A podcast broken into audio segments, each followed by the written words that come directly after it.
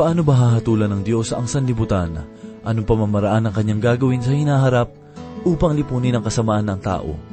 Matutunghayan natin ang sagot sa ikatatlong kabanata ng ikalawang Pedro, talatang lima hanggang sampu, at ito po ang mensaheng ating pagbubulay-bulayan sa oras na ito dito lamang po sa ating programa. Ang Paglalakbay.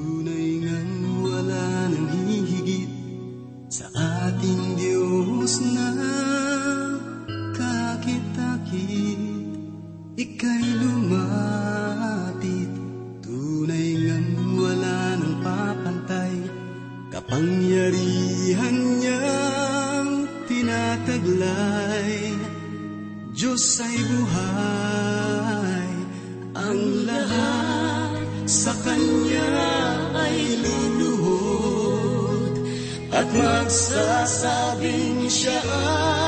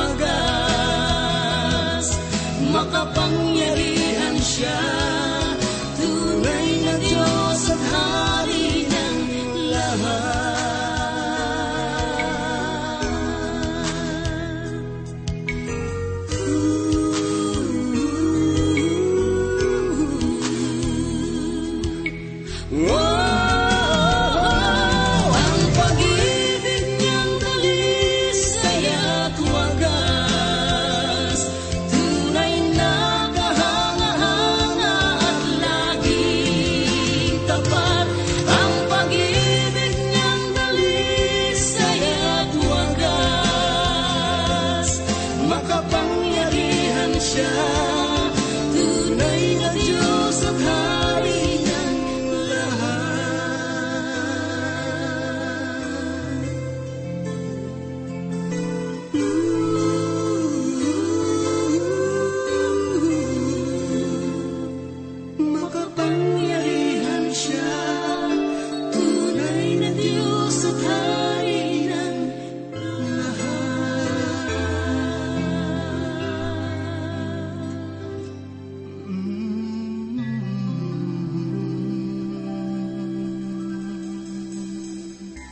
Isang mapagpalang araw po ang sumainyo mga kaibigan, mga tagapakinig ng ating palatuntunan. Muli tayo nagpapasalamat sa ating mahal na Diyos sapagkat muli na naman tayong makakapag-aral ng kanyang mga salita. Ako po si Pastor Dana Bangko. Samahan ninyo ako at tayo po ay matuto. Mga giliw na tagapakinig, isang mapagpalang araw po sa inyong lahat. Maaalala pa ba ninyo ang pinakamalakas na pagsabog na inyong narinig? Maaring tayo ay mayroong karanasan na makarinig ng malalakas na pagsabog sapagkat bago maghiwalay ang taon sa ating bansa, ay sinasalubong ito ng ating mga kababayan sa pamamagitan ng paggamit ng malalakas na paputok. Kalakip din ang pagdiriwang ng pagsalubong sa bagong taon ay ang sunog na nagaganap sa bawat kapuluan ng ating bansa. Marahil ang ilan sa atin ay nakaranas ng masunugan ng bahay o ari-arian o di kaya ay makasaksi ng ganitong pangyayari. Kung naranasan na ninyo ang isang sunog na sa akala ninyo ay iyon na ang pinakamainit at pinakamatinding pagputok ng mga bagay ay nagkakamali kayo. Sapagkat sa bahagi ng kasulatan na ating pagbubulay-bulayan ngayon ay ipapahayag ni Apostol Pedro ang magaganap na mga bagay sa panghinaharap at kasama na rito ang gagawing pagputok ng Diyos sa sanlibutan at lahat ng naririto sa pamamagitan ng apoy. Kaya't patuloy po nating saliksikin ang ikalawang sulat ni Apostol Pedro na hahanguin mula sa ikatlong kabanata sa ikalima hanggang ikasampung talata. Ang unang paksa na ating pagbubulay-bulayan ngayon ay ang pahayag ni Apostol Pedro tungkol sa dating kalagayan ng sanlibutan. Basahin po natin ang ipinahayag ni Apostol Pedro sa ikatlong kabanata ng kanya ikalawang sulat sa ikalima at ikaanim na talata. Ganito po ang sinasabi. Sinasadya nilang hindi pansinin ang katotohanan ito na sa pamamagitan ng salita ng Diyos ay nagkaroon ng langit ng unang panahon at inanyuhan ang lupa mula sa tubig at sa pamamagitan ng tubig.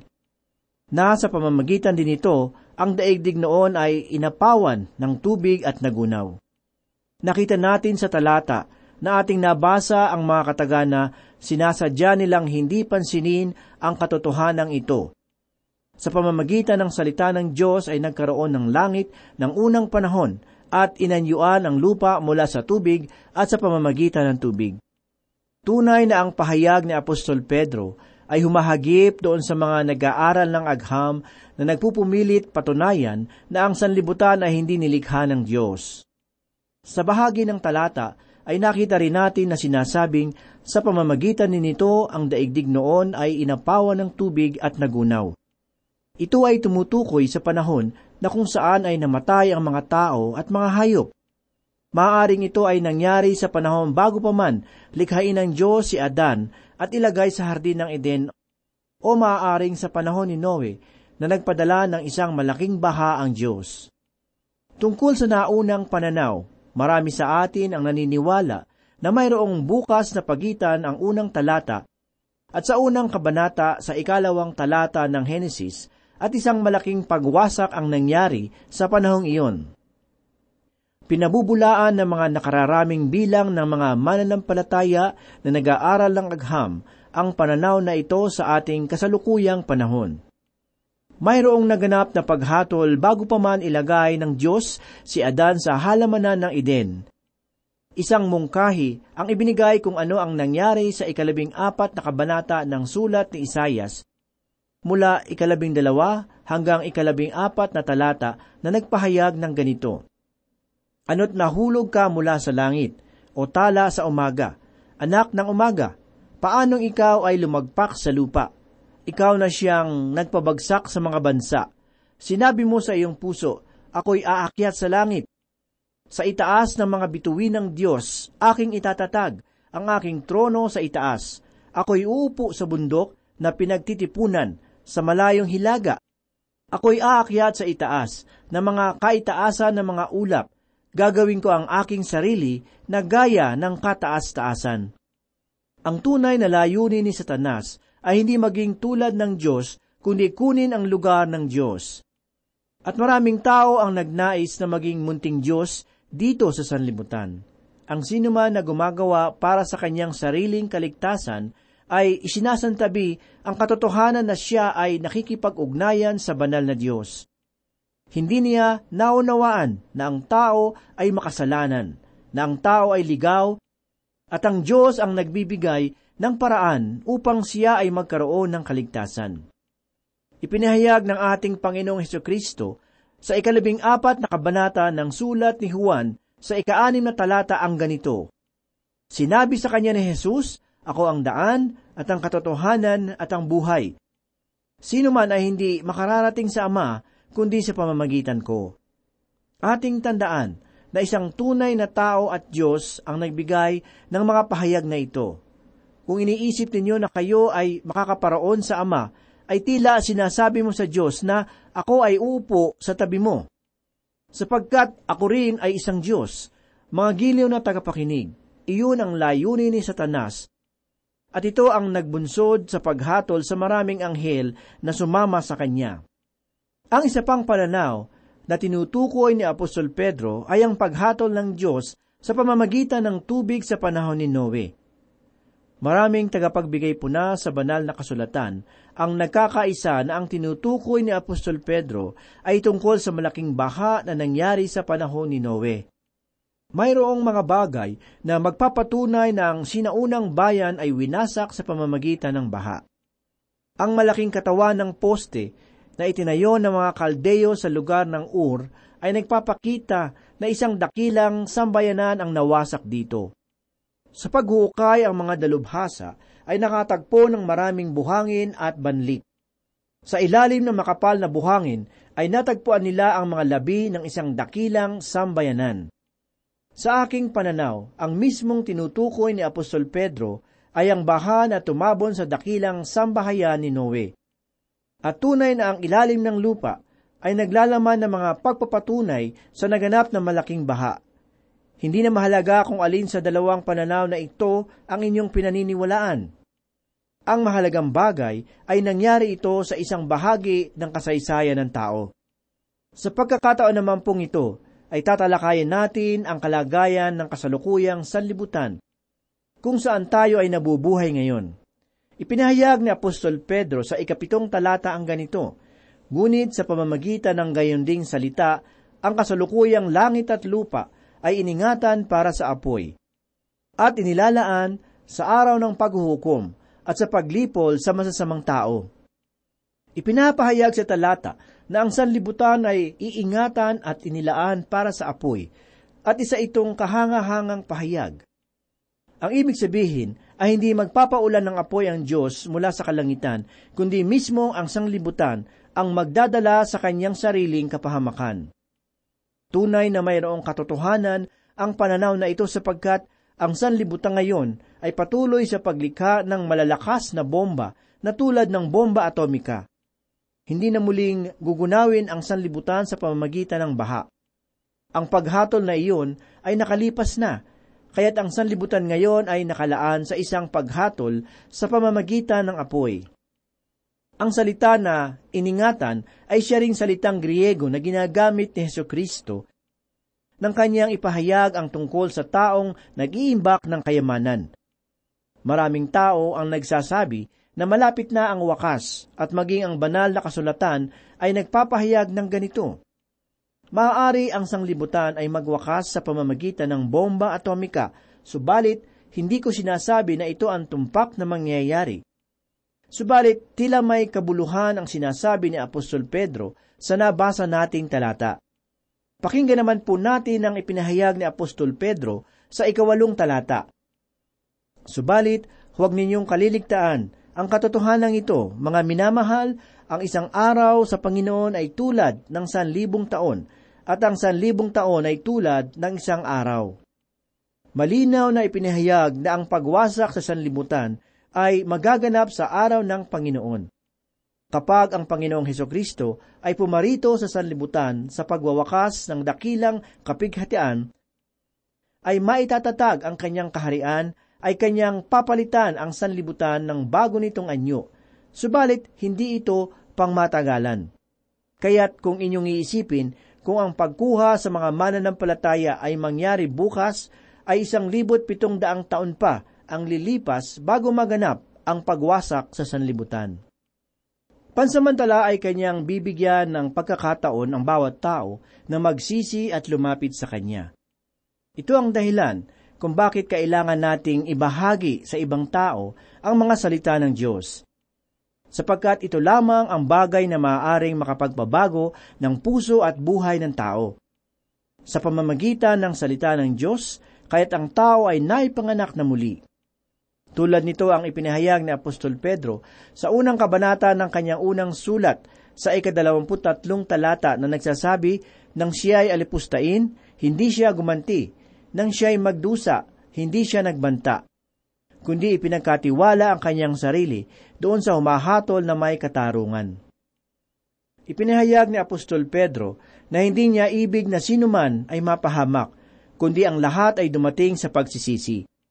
Hindi kalaoban ng Diyos na ang sinuman ay mapahamak.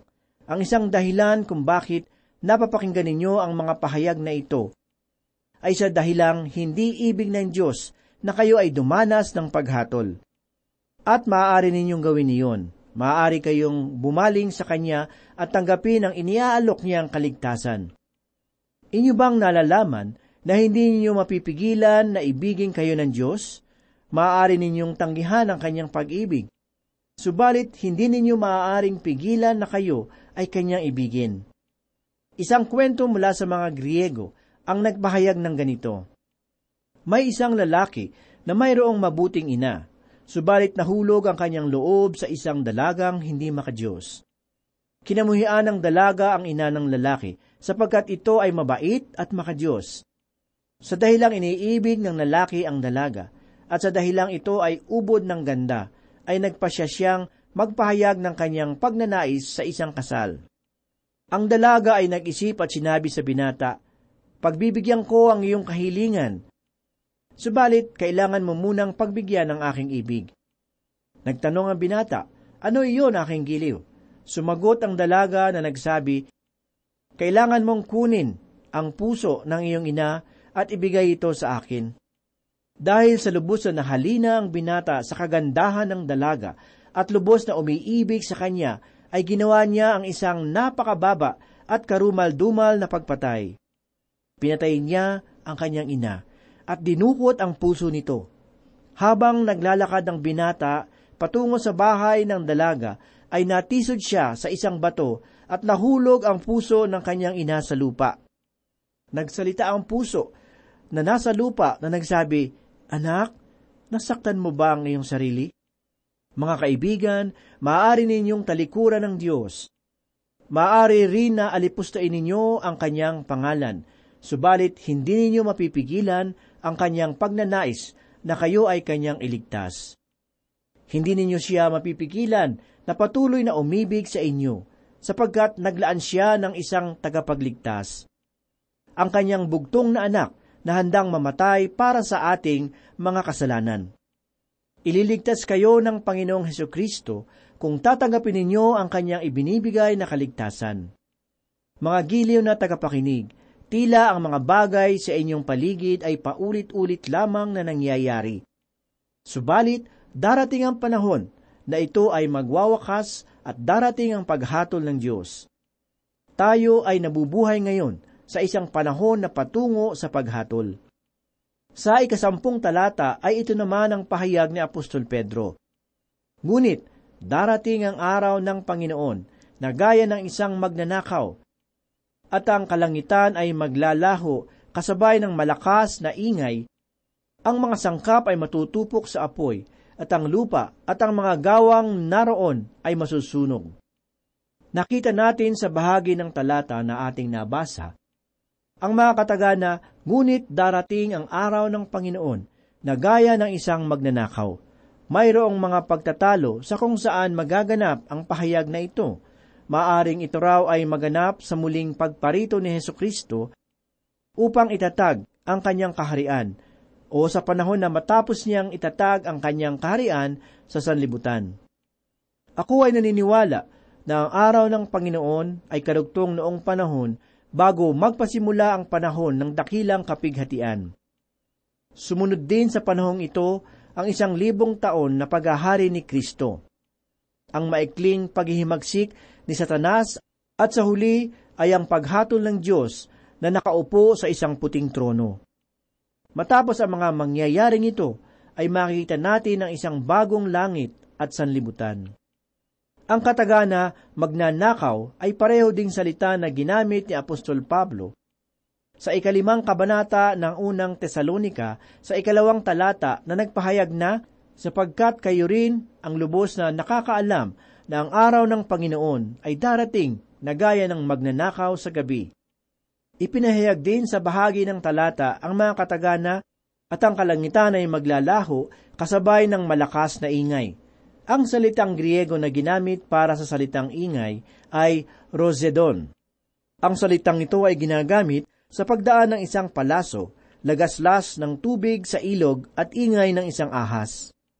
Nakapakinig na ba kayo ng pagsabog ng isang bomba atomika? Sa mga radyo at telebisyon ay ipinaparating at ipinakikita ang pagsabog sa isang bomba atomika. Ito ang tanging paglalarawan na aking nalalaman upang maipakita ang ipinahayag na ingay. Ang mga katagana at ang mga sangkap ay matutupok sa apoy, ay makikita rin natin sa bahagi ng talata na ating nabasa. Mga giliw na tagapakinig, ang isang bagay ay hindi pangwalang hanggan na pinapaniwalaan ng iba. Ang ipinahayag ni Apostol Pedro ay ang sangkap, ang maliit na mga sangkap na bumubuo sa sansinukob na sa salitang Griego ay tinatawag na stoika. Ang salitang matupok naman ay tinatawag sa salitang Griego na luo, na ang ibig sabihin ay kalagayan o pakawalan. Sa pamamagitan ng pagkalag sa isang atom o yung pinakamaliit na bagay ay nakagawa ang tao na isang maliit na bomba na naglalaman ng matinding kapangyarihan. Pinakawala ng tao ngayon ang enerhiya o ang lakas na iyon sapagkat tayo ay kinakapos na sa ating mga pangangailangan. Nang likhain ng Diyos ang sanlibutan, ay nilagyan niya ito ng maraming langis at mga mapagkukunan ng pagkain. Subalit nang dumating ang tao ay inubos nila ito. Pinarumi nila ang kapaligiran at ang mga pagpapala na kanyang ibinigay ay naubos na. Subalit ang maliit na atom na iyon ay nagtataglay ng pambihirang lakas o enerhiya at naniniwala ako na kapag winasak ng Diyos ang sanglibutan sa pamamagitan ng isang matindi at pambihirang bagay, sa aking palagay ay magiging tulad nito ang pagsabog ng isang bomba atomika at matutupok ang sanlibutan. Sa huling pahayag ni Apostol Pedro sa bahagi ng talata ay sinabi niyang, At ang lupa at ang mga gawang naroroon ay masusunog, Tunay na kasama rin sa masusunog ang maraming tubig na nasa daigdig. Nalaman natin sa pamamagitan ng agham na ang tubig ay binubuo ng dalawang sangkap ng hydrogen at oxygen, at ang dalawang ito ay parehong gas na maaaring lumikha ng apoy at pagsabog. Ipinapahayag ni Apostol Pedro na kung nagbigay ng hatol ang Diyos noon, ay magbibigay rin siya ng paghatol sa panghinaharap. Ang araw ng Panginoon ay kalakip din ang paghatol. Ang pahayag na ito ay ginamit ng mga propeta ni Yesu Kristo at karamihan sa mga manunulat ng bagong tipan. Ang araw ng Panginoon ay magsisimula sa kadiliman ayon sa ipinahayag ng mga propeta sa lumang tipan at sa pamamagitan ng dakilang kapighatian. Magwawakas ito sa pamamagitan ng pagputok sa sanlibutan. Pagkatapos ng dakilang pangyayari, na magaganap sa loob ng pitong taon ng paghihirap, pagtatag ng kaharian ni Heso Kristo sa sanlibutan, hanggang sa paghatol ng Diyos sa lahat ng makasalanan, ay makikita natin ang bagong langit sa sanlibutan. Mga kaibigan, habang pinapakinggan ninyo ang mga mangyayaring ito, ano ang pumapasok sa inyong mga isipan? Ang mga pahayag ni Apostol Pedro ay hindi nagsisilbing panakot sa mga tao, kundi nagsisilbing paalaala na ang Diyos ay buhay at makapangyarihan. Handa siyang humatol sa mga taong makasalanan at sa mga hindi tumatanggap sa kanyang bugtong na anak na si Yesu Kristo bilang sariling tagapagligtas. Alalahanin po natin ang pinahayag ni Yesu Kristo sa sulat ni Juan sa ikalabing apat na kabanata, sa ikaanim na talata na nagsasabi, Sinabi sa kanya ni Jesus, Ako ang daan, at ang katotohanan at ang buhay. Sino man ay hindi makararating sa Ama kundi sa pamamagitan ko. Ipinahayag naman po ni Apostol Pablo sa ikalimang kabanata ng unang Tesalonika sa ikasyam na talata ang ganito, Sapagkat tayo'y hindi itinalaga ng Diyos sa galit, kundi sa pagtatamo ng kaligtasan sa pamamagitan ng ating Panginoong Heso Kristo. Kaibigan, Tanging si Heso Kristo ang inilaan ng Diyos upang ikaw ay magkaroon ng kaligtasan. Kung nais mo siyang tanggapin bilang sarili mong tagapagligtas, ay sumunod ka sa aking panalangin. Manalangin po tayo.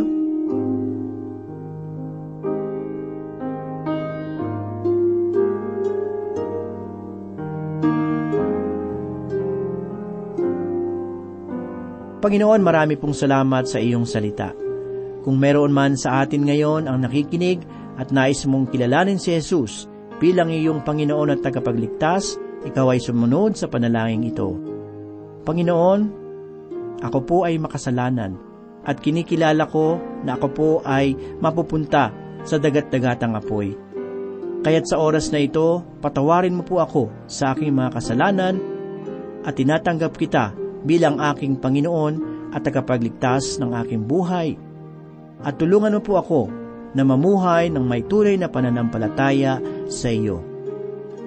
Kung ikaw man ay nagtataglay ng mabibigat na dalahin, mga problema, karamdaman o anumang pagsubok sa buhay, sa iyong pangalan, idinadalangin namin, Panginoon, na iyong tugunan ang kanilang pangangailangan sangayon sa kanilang pananampalataya at pagtitiwala sa iyo.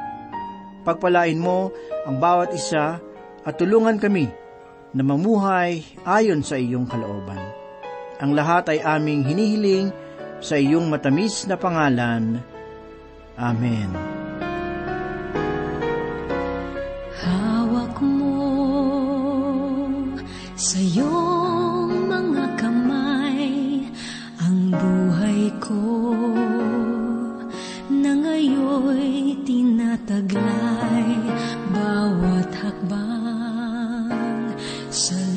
school.